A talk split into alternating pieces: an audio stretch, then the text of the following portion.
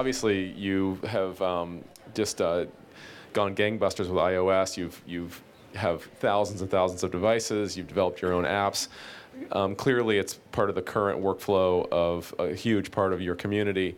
What about the future? What about the strategic vision looking forward um, uh, to mobile uh, devices at Kimberly Clark? How does iPad and iPhone fit into that kind of thinking now that it has matured to that next level? Yeah.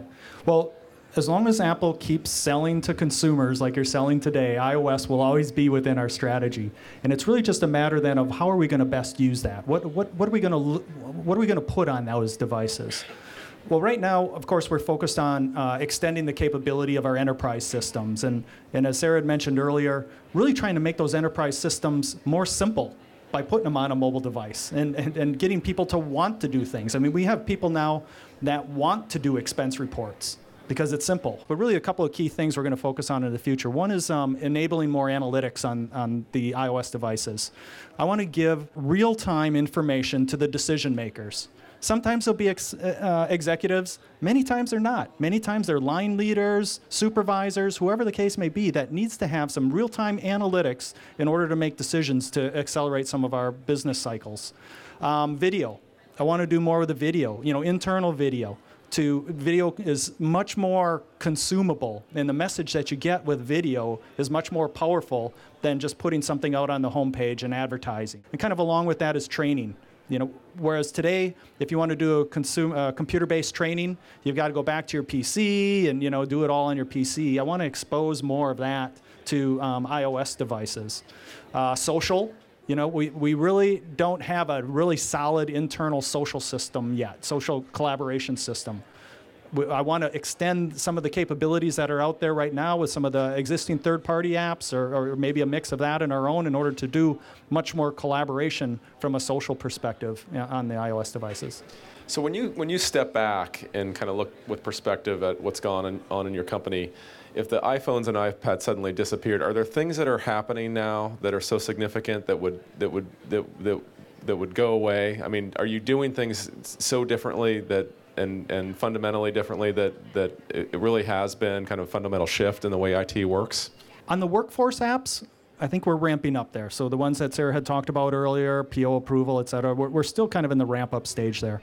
But when it comes to the apps that the Salesforce is using, um, those are the ones that are powerful. We've um, in Australia, you know, we've got people using um, iOS on uh, with a third-party application for doing um, shelf management in stores. So when they go and do shelf management, they, they put in what our facings are for our product, what the competitor facing is, what's the price differential, do they have a promotion? Um, here's an opportunity for an end aisle display. You know, they're capturing all of this real-time information, putting it into their iOS app, feeding it back into the trade marketer, who can now look at that information and make make quick decisions on, hey, I've got to call Woolworths and really start to talk about what I can do to open up that um, end aisle display to put some dis- um, more product on the end aisle. So, so to answer your question, I think the sales teams would be most affected because now this has really become part of their internal process of delivering the revenue results that we're achieving. So they're not only taking advantage of back end systems that have existed for for decades, but they're actually inputting new data into the system, and, and that, that two-way street is where exactly. it, it, sounds like it's where it's really powerful. Uh, I'd like to add, I think, two points to that. One is we we talked about the internal productivity and using internal apps to do our jobs.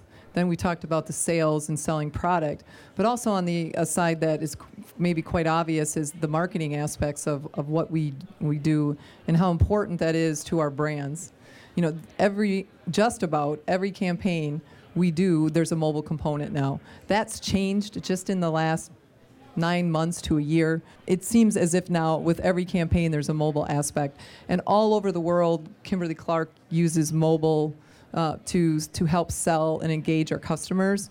You know, we have um, in different parts of the world where if you say you're pregnant, it's through the Huggies program.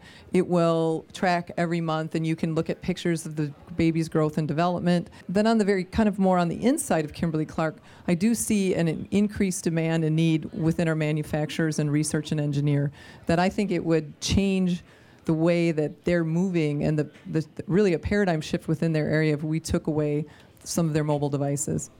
So it sounds like once you kind of get the, the ball rolling, the wheels start turning inside your head, it, the, the sky's the limit. You could look at every department and start to think, wow, you know, well these people could, you know, could, could, could use a, a custom app to do to solve this problem in the way we solved one over here. Yeah, even supply chain. We're starting to open it up now into supply chain. Now, once once they saw how we're using um, NetWeaver Gateway to interface into our back end, all the, the lights started going off in our supply chain leaders saying, wow, I can watch my stock, my inventory levels for my fast moving products and get some more real time notification in, in order to ensure that we have fewer stockouts into DC so we don't experience it back in the, in the stores. Of course, when you think about the demographics and, and where uh, mobile devices are used, you know, you think of Ki- what we call Kimberly Clark International, Asia Pacific, and Europe.